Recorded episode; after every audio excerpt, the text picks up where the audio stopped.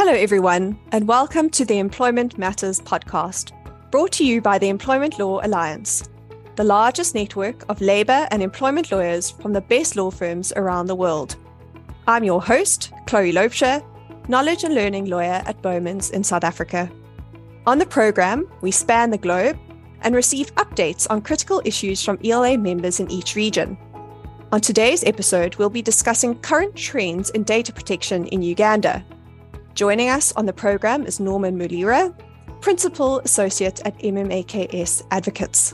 Welcome, Norman. Thanks for joining us on the program today. How are you doing? Thank you, Chloe. How are you? And thank you for having me. I'm very well, thank you. So, Norman, what are the current trends that we're seeing in data protection in Uganda? Thank you, Chloe.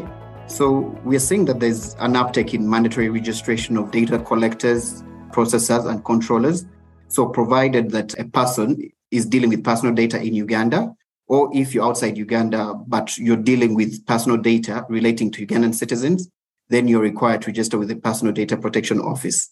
We're also saying that since the Act creates offenses, we're seeing the police is getting actively involved in the enforcement of the Act. So we are seeing a couple of enterprises being summoned to police to answer why they're not registering and yet they're required to register. Especially, we're seeing this happening with entities that deal with a lot of data, for example, medical or health facilities. Yes, then finally, we're also saying that image and personality rights are being enforced under the provisions of the Data Protection Act. Yeah, and could you unpack that a little bit more for us? How exactly is this enforcement of image or personality rights being done under the Data Protection Act? Previously, matters relating to personality or image rights in Uganda were adjudicated on based on common law principles. However, since the passing of the Uganda Data Protection Act, we have seen a shift in the judicial approach. Courts are now relying on statutory guidance to enforce image rights, but without necessarily deviating from common law principles unless the statute provides otherwise. Now, when it comes to image rights, particularly in the employment relationship, it has been common practice for employers to involve employees in photo shoots that are intended to advertise the employer's products or services without necessarily right. getting the employee's consent. And of course, the argument has always been that the photo shoot is part of an employee's employment. Interestingly, this has been reinforced by some Ugandan court decisions that seem to suggest that, you know, obtaining consent of an employee to participate in a photo shoot uh, to advertise your employer's products or services is elective and not mandatory. However, um, you know, we're seeing this changing with the coming into force of the Data Protection Act. Just like most data protection legislations across the world, consent is a mandatory requirement when dealing with personal data. So, to the extent that a photograph can identify an individual employee, then that amounts to personal data, which then requires that the consent of the employee is obtained before the photo shoot is taken or used in any way.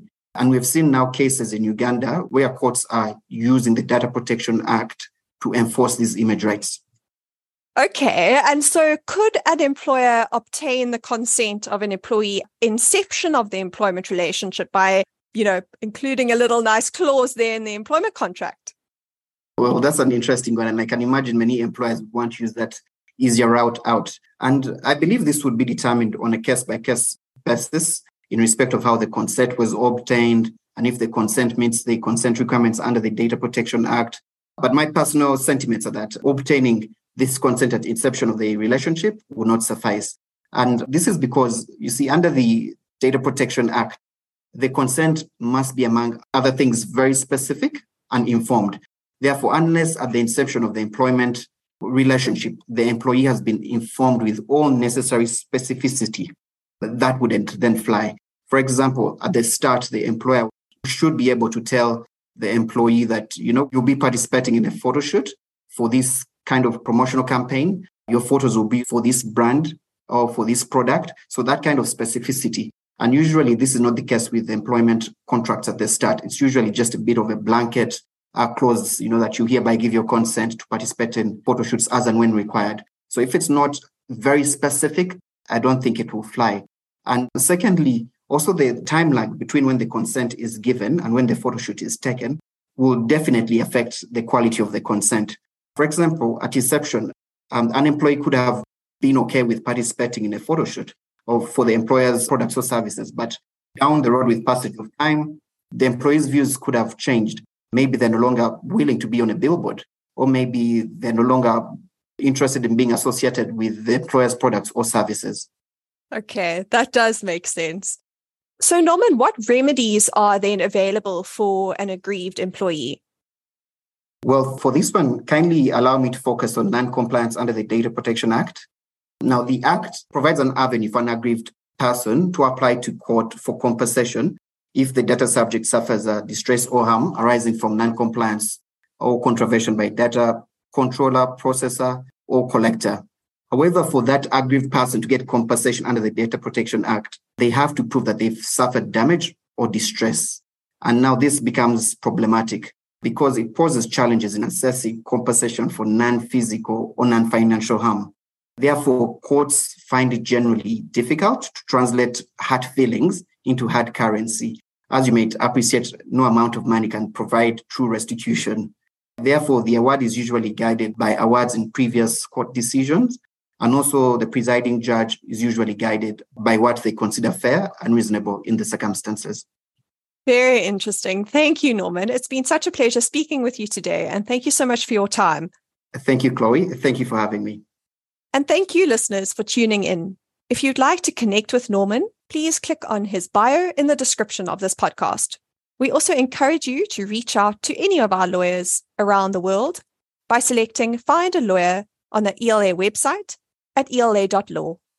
In addition, search the ELA website where you can sign up to receive invitations to our upcoming webinars, download white papers and on demand content from our online library, or access the ELA's exclusive Global Employer Handbook.